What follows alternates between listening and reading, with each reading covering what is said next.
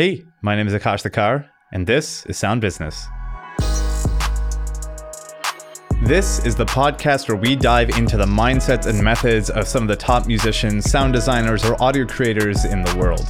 We're going to interview everyone from plugin makers, performing musicians, video game composers, and everything in between, and learn how they run a successful business and how they're making a killer living in the worlds of music and sound. My hope with this podcast is that you can be exposed to the many myriad different ways there are to make a killer living in the worlds of music and sound, and help you realize that there's no one right way to get to the top. And with that, let's get into the episode. My guest today is Nuno Fonseca, who's the founder of the company Sound Particles. Sound Particles started off their journey by making a piece of software called, well, Sound Particles, which allows anyone to create immersive 3D audio by using a unique system of placing virtual microphones in a simulated space. Since their founding, Sound Particles has gone on to be used in countless movies, TV shows, and video games such as Oppenheimer, Assassin's Creed Origins, Game of Thrones, Stranger Things, and many others. In this episode, we talk about how Nuno got started in the world of creating audio software, what it was like promoting sound particles at the beginning of his career, what he believes the future of audio is, and much more. So, without further ado, let's get into the interview with Nuno Fonseca. So, my first question for you is where that basic interest in engineering and audio kind of started because most people go one route or the other right? They do music that's it. Or they go you know engineering that's it. They don't mix the two worlds. So how did that start I don't know. I always had this passion for both technology and engineering at the same time, music and sound. And I even recall being at uh, high school and doing one of those tests to see what would be the best career for you. And I got the exact same score for engineering and for music. So from that moment, when it was time to go to the college, at that time there was no audio related degree in Portugal. So I went to engineering, but I always have this passion for both worlds. Yeah, and when you were at school, you took all the audio classes that you could on composition and acoustics and all that sort of stuff. Yeah, so I was taking electronics engineering. Um, there are some elective courses like uh, magnetic recording, acoustics, electroacoustics, digital processing. Of course, I took all of them.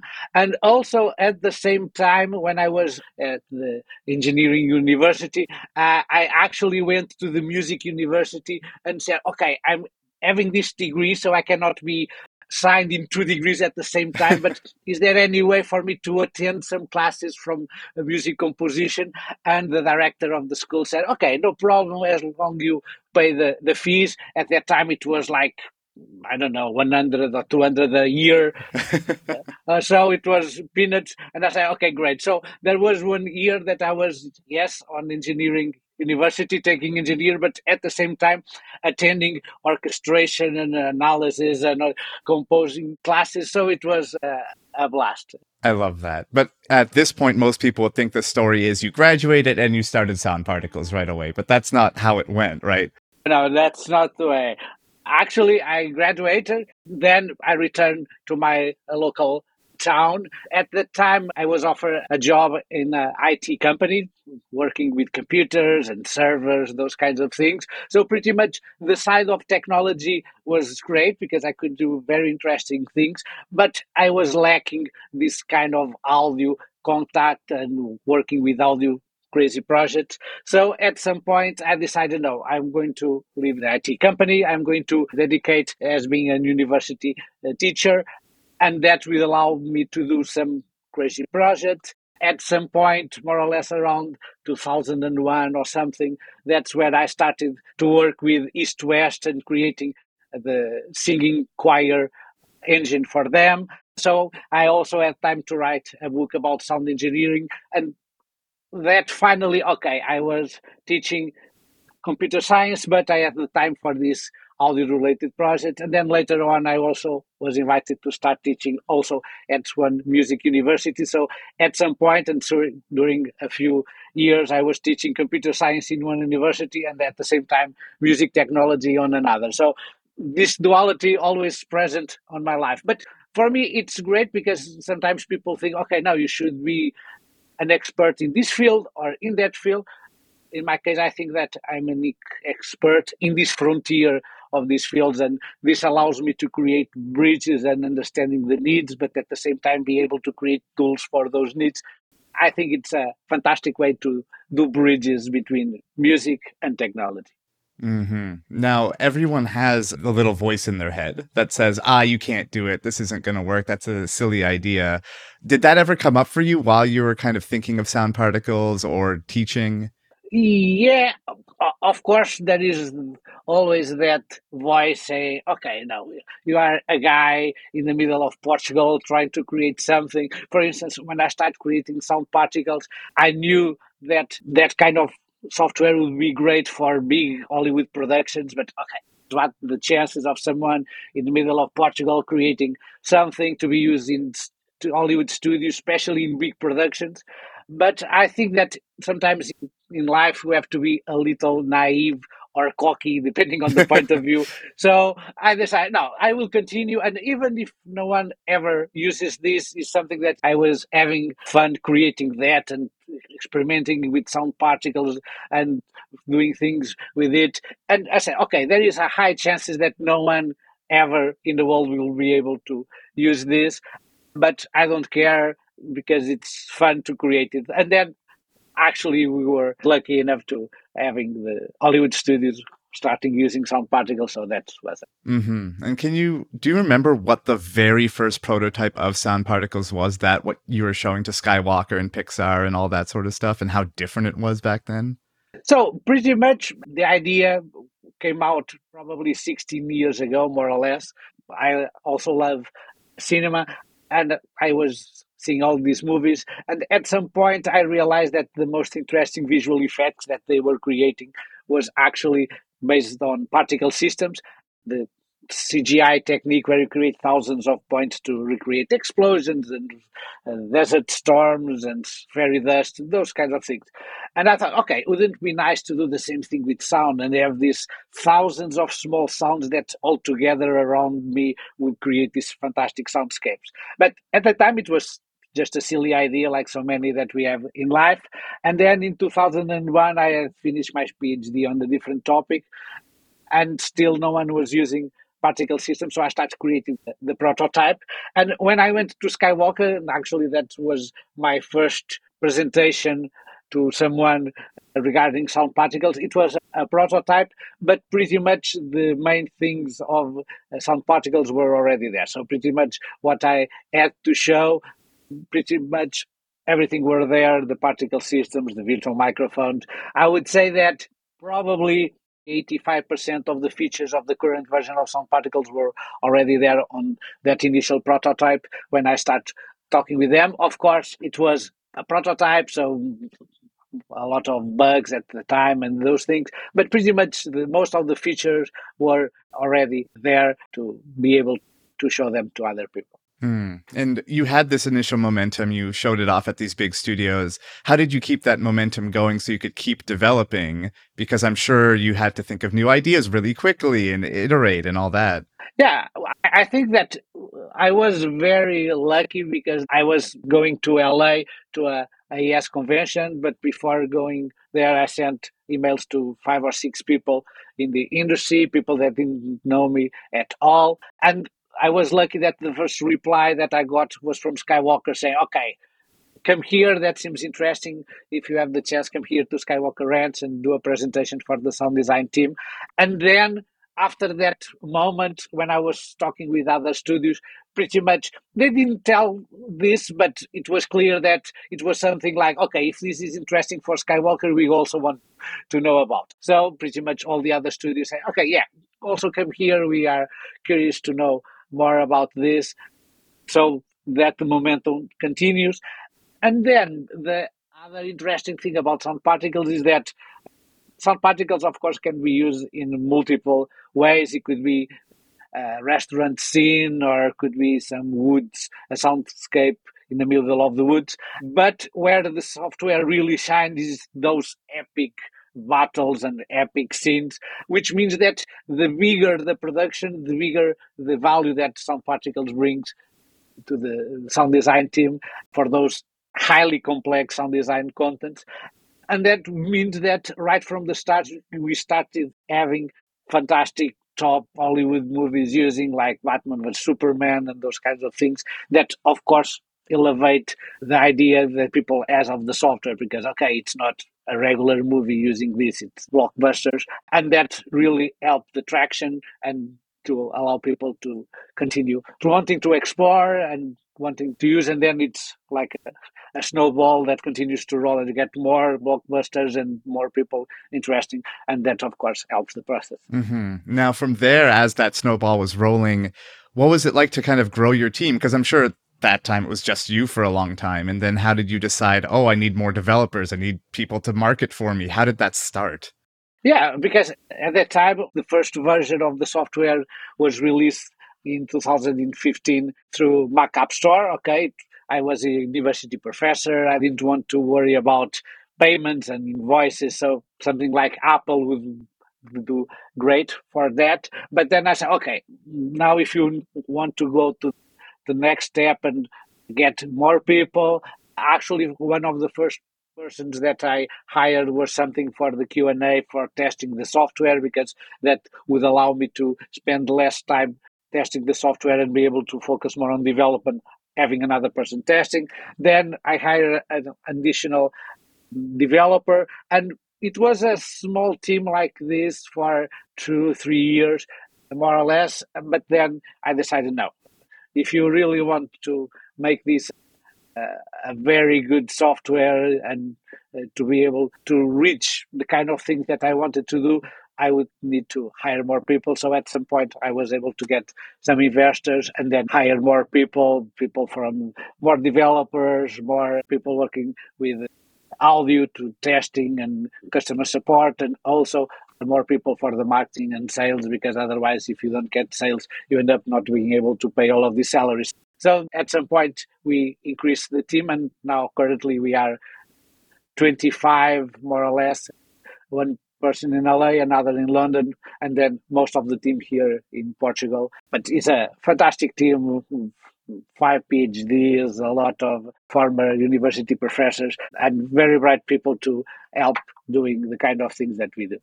Now, being based in Portugal, that's not known as a big film hub or audio hub or anything like that. So, has that been any sort of struggle or has it been fine considering we have the internet and everything is so global now? I usually tell that the ecosystem is so hostile in Portugal that you either work directly to the rest of the world or it's difficult.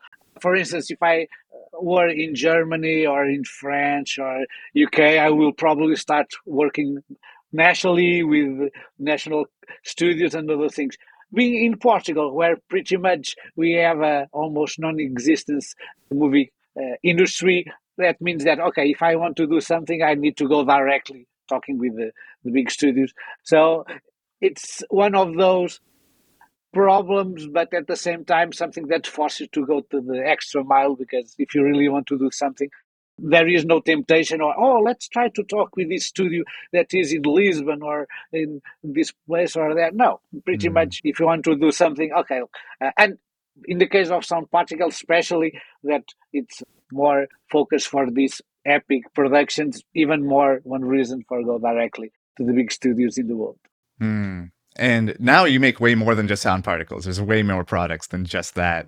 Can you talk about how you start even thinking of these, how you start developing these, how you get feedback, that whole process? Yeah, so we started with sound particles, that is our main software, and is the name of the company.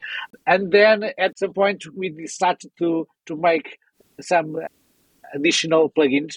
Also, most of uh, the audio software companies starting from scratch, they start creating plugins because, okay, it's much more smaller project. But at that time, the idea was, okay, now if I want to do something like sound particles, doing the kind of things that we want to do sound particles as a plugin will not work because it's much more ambitious in terms of the kind of things, the resources that it needs. So we started as a standalone sound particles application. But then at some point, uh, people started to say, okay, I really like the Doppler sound of sound particles. Have you ever thought about having a plugin just to get the Doppler? So at that time, we started, okay, let's do a plugin only for the Doppler because everyone seems to like the sound of our Doppler pretty much because we are tracking per sample the position of the sound. So, for instance, at 48 kilohertz of sample rate, we are tracking 48,000 times per second the exact position, and that allow us to do very precise and detailed kind of, uh, of sound. And once again, it's one of the advantages that we didn't start as a plugin because if we had start as a plugin, we automatically start doing trade-offs because okay, it's a plugin, it's to be in real time. When we create sound particles, the idea was okay, I want to do crazy things even if they are not possible in real time. For instance, we have renders up to 1 million sound sources playing at the same time. That will be more or less the equivalent of a digital audio workstation with 1 million tracks playing at the same time. That, of course, we cannot do that in real time. so we started with sound particles and then we said, okay, let's do a Doppler. But then when we were creating Doppler, we said, okay, but if we want a Doppler, then we need to also take in consideration the equalization that as it changes through with distance.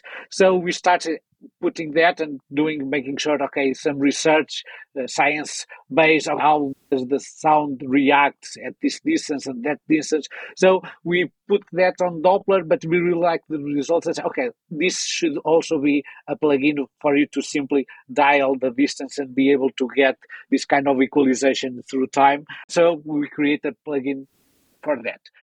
But then one of the areas that I always wanted to also work were mainly on the music, okay, because I like special sound. I think that the music it's a, a very interesting area to also explore special sound as a new dimension of music. So at some point, I just okay, let's start creating also some plugins for music. So we start originally pretty much using a lot of code and a lot of ideas that we already have by sound particles. So we initially create energy panner that the idea was to have a panner but controlled by the intensity of the sound, almost like having a compressor, not controlling volume but controlling panning. So you are able, as the sound starts to increase, you start getting a different kind of panning. And actually, the idea was one day I was driving after leaving the kids at school. I was listening to some music with drums, and I thought, okay, wouldn't it be nice if the drums moving at the beat and you get the a panning reacting to the beat of the sound. And so that was the main idea for Energy Panner. Then we said, okay, we are doing this for loudness. Why can't we do the same thing with frequency content? So we create brightness panner that pretty much uses the brightness or the pitch of the note to control panning. So it's a different way of panning things around. Also, at some point, one of the things that we have with spatial audio is that sometimes it's not very intuitive for people to pan things around because you use either joysticks or knobs or a mouse. And we thought, okay, let's use a phone and simply use the phone as a laser pointer to pen things in 3D. It's much more intuitive. You can do more crazy things and different crazy movements. And once again, it's actually something that I'm pretty sure that was the fact that many years ago, when I was teaching computer science, me and some of my colleagues created a, a book in Portuguese about iOS development. And one of the chapters that I wrote for the book was using motion sensors. So I knew pretty much how the iOS motion sensors would work. So we create that plugin that allows you to connect your phone to the plugin and then you pan simply like a laser pointer and the sound goes there. And then we say, okay, let's use the idea of doubling voices because pretty much it's the same goal that when we use chorus and things like that. But let's do this at a different perspective. Yes, the goal is still the same. You get one violin and you end up with a string ensemble, you get a few voices and you get this choir. The idea was the same, but instead of using the typical DSP techniques, the idea was okay, let's do something considering that today we have much more computer power. So we started using particle systems with granular 3D. So we create density that allows you to create these crazy things.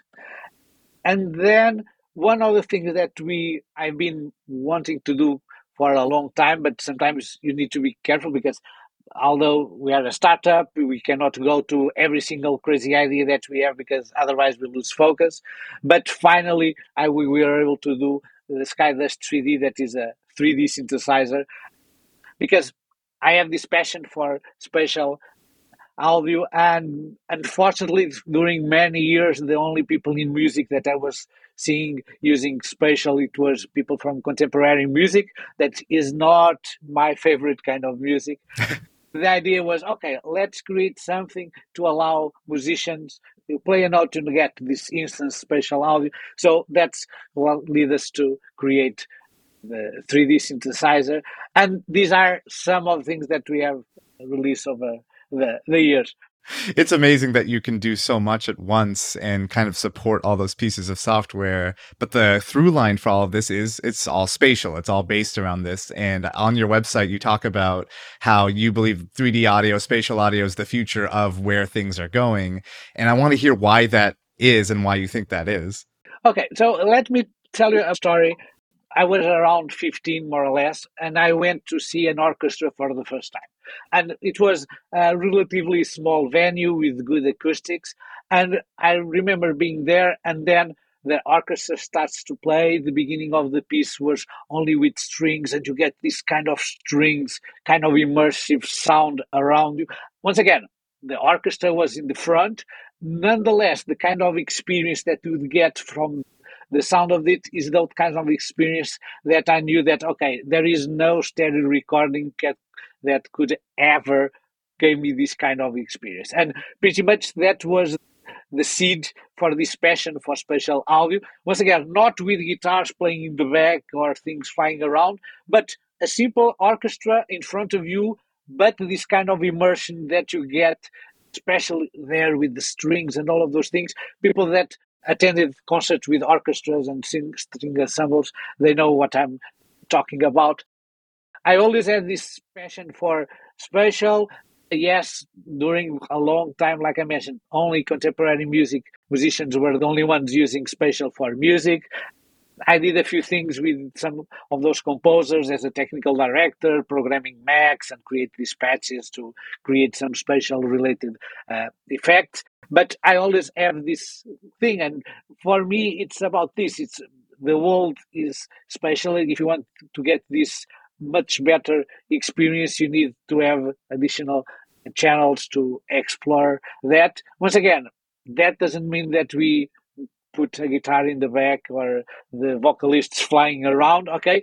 But even if you only use the surrounds and the ceiling speakers to put reflections of the reverbs, even that automatically increases the quality of your sound. And then more recently, especially with Apple Music and this moving into Dolby Atmos for music and so on, it's great. And for instance, here, this is our studio here at the office it's 9.1.6 and okay we come here and put some music playing on and doesn't matter if it's rocket man or the Hans Zimmer concert or something like that. But the kind of feeling that you get it's much more interesting. And even sometimes something that i started to realize is that sometimes people invited me oh come to my studio. And i for instance some time ago i went to this studio it was a fine studio 5.1 but i started missing things coming from above it.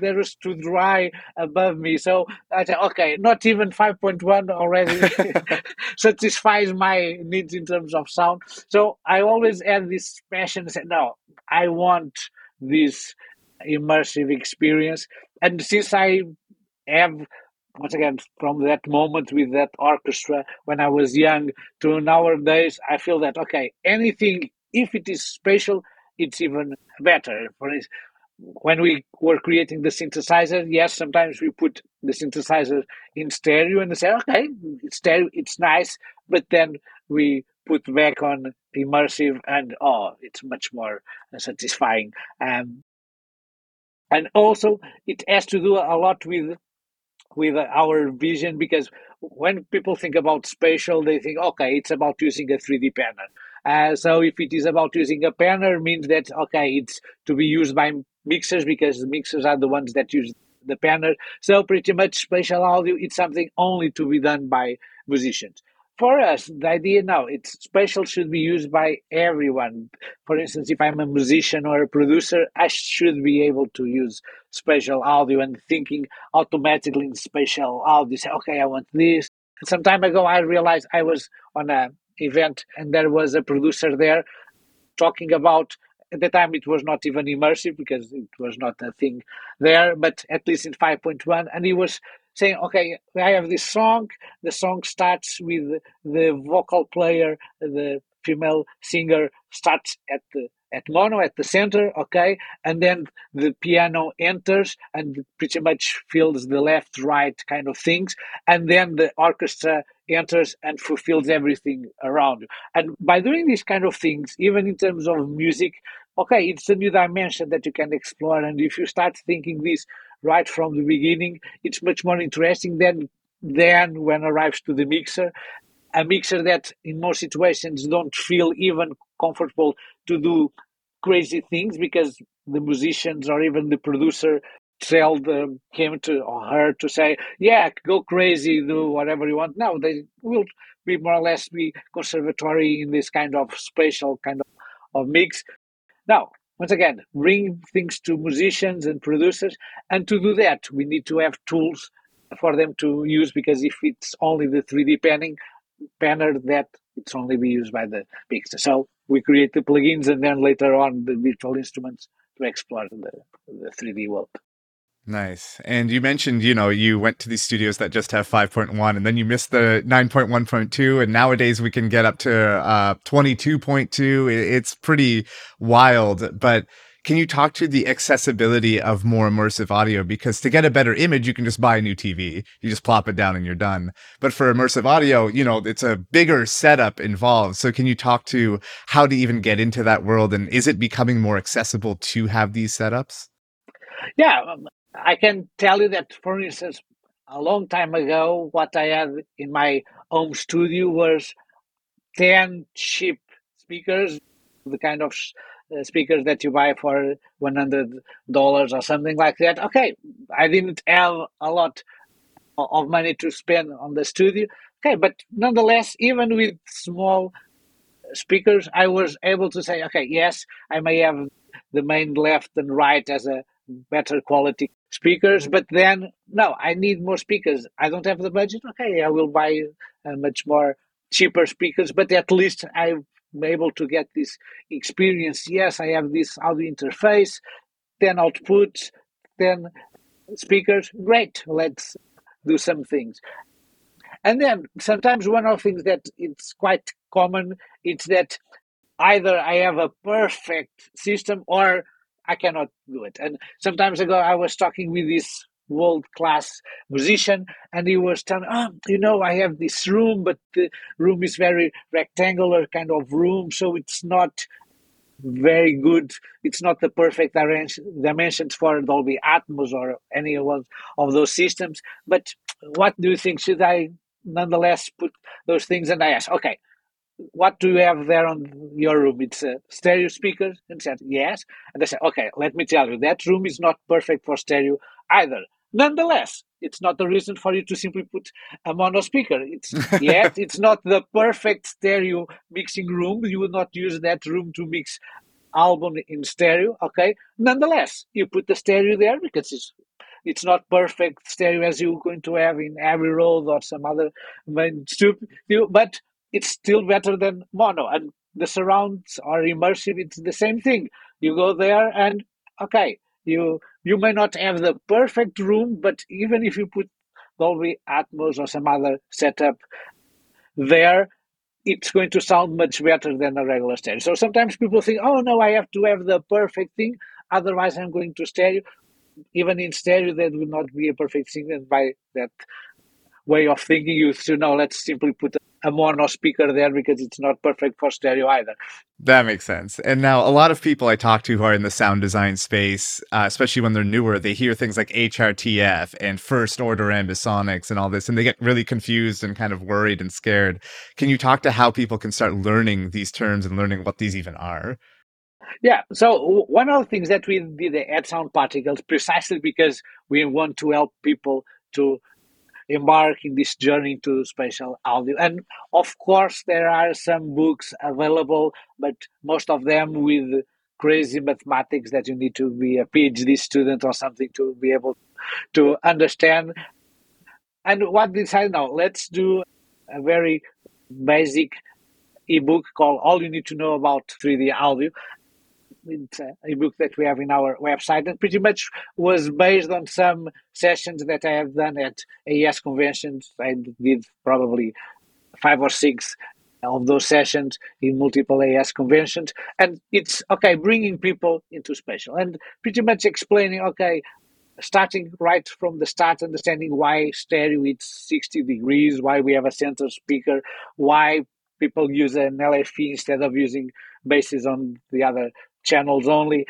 And going there and say, okay, channel based audio, and then let's talk about objects. What are the concept of things? Then let's talk about ambisonics, and then let's talk about binaural 3D sound over headphones. And, and the idea is to give something very introduction way, okay? And sometimes I came from the academic world and when you are on the academic world unless you put these crazy equations people will not take you serious and you are always aware that people may not take you serious. Okay the idea here was the opposite.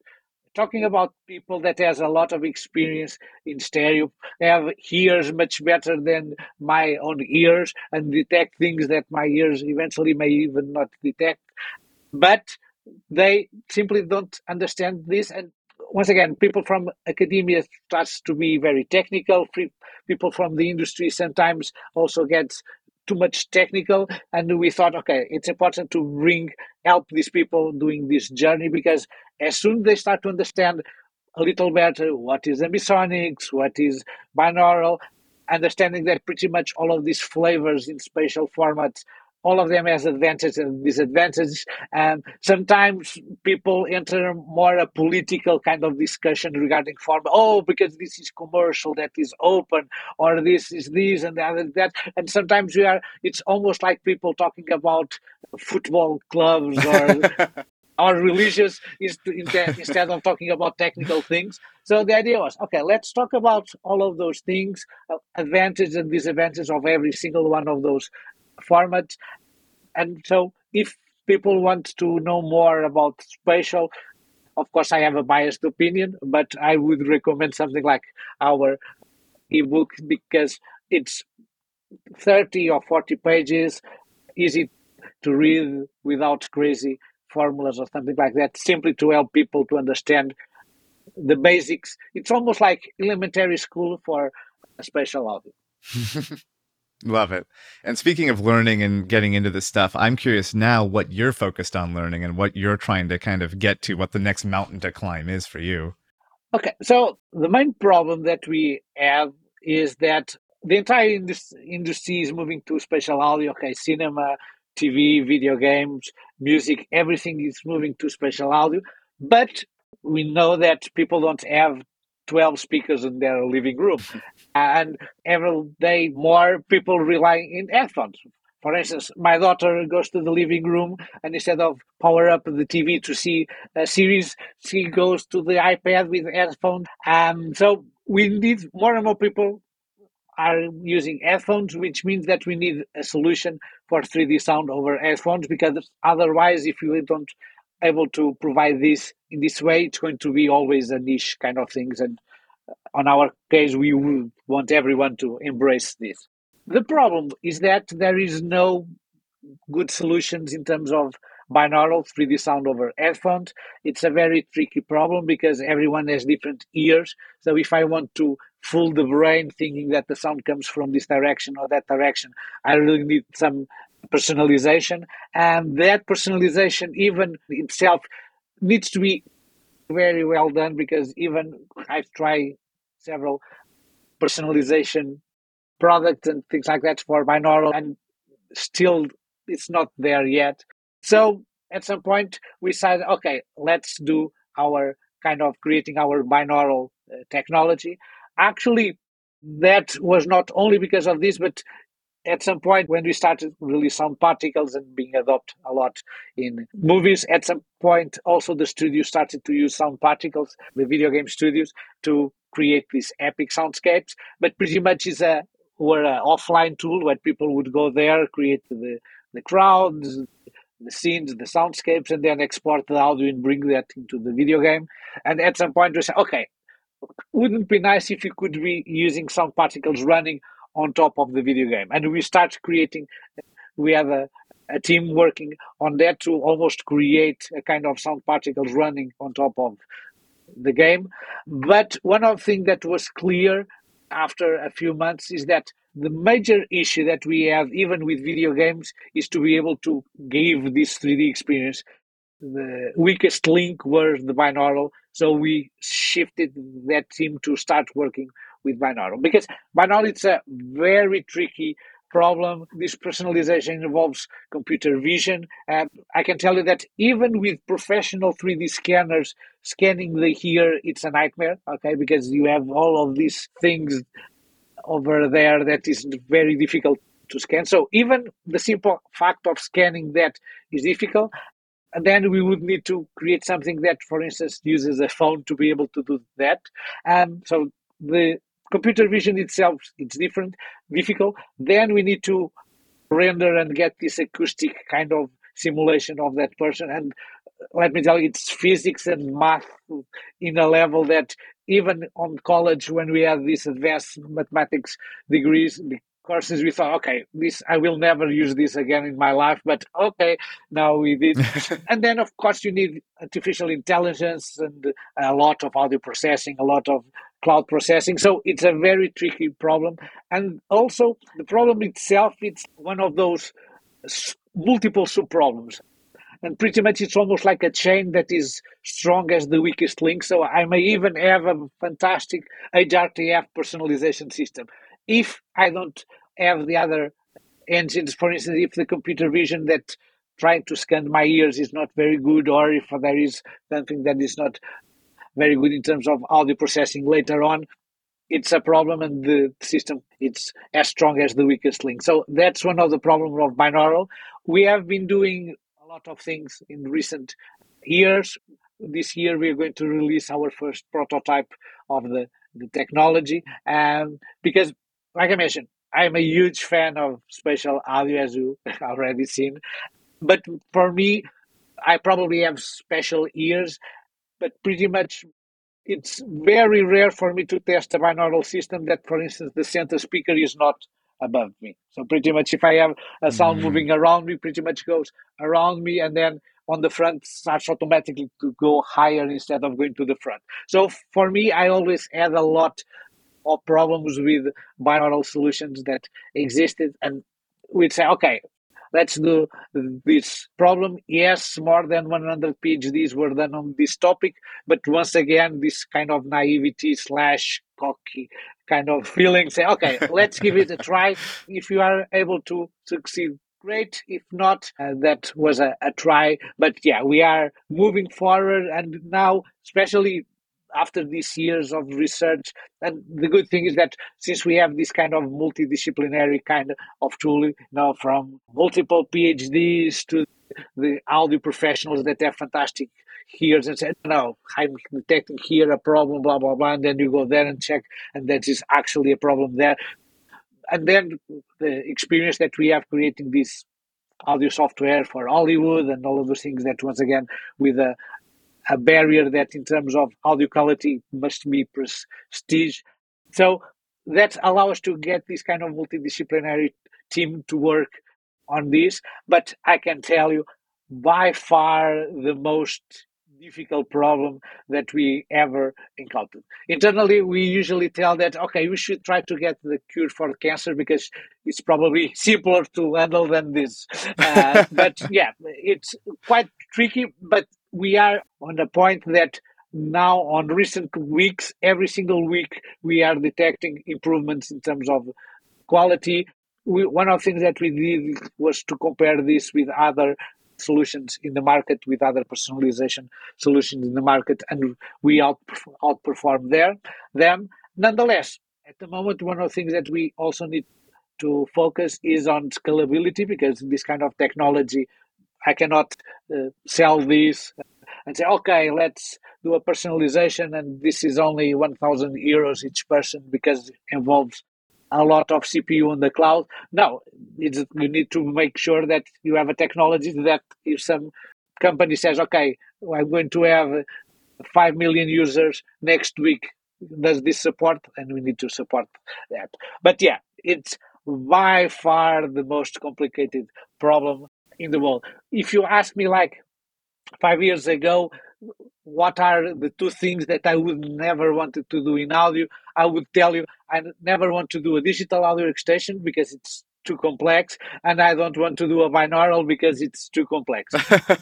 at the moment, we are creating binaural and at the same time transforming sound particles into digital audio extension. So pretty much the worst problems that I was saying that I never want to do that because it's too much complicated to be fun. But actually, it's what we have been doing. So yeah, we are always surprising ourselves with our choices. But yeah. I love that. I love that pushing forward in, in your field.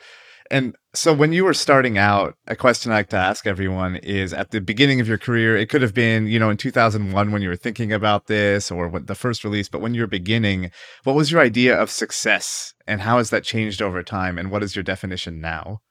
I can tell you a few things. One of things that when I was uh, younger, I usually t- told friends that, okay, if I ever win the lottery, I will create an audio software company.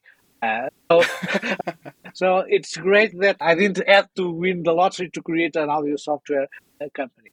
Uh, the other thing is probably if you have asked me like 10 or 15 years ago, okay, I was as a professor, professional career as a professional, and if you say, okay, what do you like to do, for instance, give a lecture? And I would say, okay, I would really give a lecture to Skywalker in Apple and in Stanford. Okay, I will give you those as okay. If I sometime I were able to do a presentation at Skywalker, Apple in Stanford, okay, I will be happy person. And now we I already done that the three of them. so it's almost okay. Now you need to get new dreams because you are doing the ones that you had in the past. So now, okay, let's continue pushing the envelope and say, okay, what do you want to do now? Okay, let's try to do this.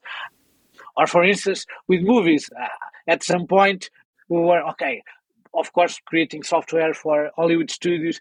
Okay, wouldn't it be nice if Star Wars used our software? And for many years, okay, yeah, it was great if we could sometimes use the, if the software was using Star Wars, and then at some point, okay, it's using Star Wars, and say, okay, yes. So now, what's the next thing that mm-hmm. you want? So yeah, it's been a, a very interesting journey uh, for someone that likes sound and music and technology and cinema and all of those things. So yeah, it's very interesting to meet these top world class professionals. And the interesting thing is, once again, I'm someone coming from Portugal going to there, but the good things is that they are very fit on the ground, very nice. All of them able to say, okay, I come here, I would like to give you 10 minutes of my time for you to explain me what is sound particles and other things. So they were very good sharing their time with me, and that was great. Amazing. So, as the last question for you, where can people find you? Website, social media, all of it? Yeah, so our website, soundparticles.com. If you go to social media at soundparticles, you pretty much find us at YouTube, Facebook, Instagram, all of the traditional uh, channels. So feel free to come by, check our product website, talk with us. Even my email is there on the website, so it's easy for you to reach us. And because we like to interact with people and get feedback from people, so feel free to come by and let us know your opinion on things. Amazing. Well, thank you so much for taking the time today. That was lovely. No, it's always a pleasure to share with others the things that we do at Sound Particles, and this, once again, was a great pleasure. Awesome. That's the end of today's episode. Thank you so much for listening, as always. And considering I work in the world of video game, music, and sound, and so many people are always asking me how they break into that field, I have a newsletter set up for you. So, if you want to learn how to make music and sound effects for video games and actually be paid to do it, just go to bit.ly forward slash soundbizpod. Sound B I Z pod. And that newsletter will set you up with two free courses and a bunch of free ebooks and even sound effects that'll get you set up and teach you how to work in the world of video game music and sound. Thanks so much, and I'll see you next time. And if you're looking for more audio related podcasts to listen to, this podcast is actually a part of the Audio Podcast Alliance, featuring a handpicked selection of the very best podcasts about sound. So if you want to check those out, hear the latest episodes from our friends in the community at audiopodcast.org.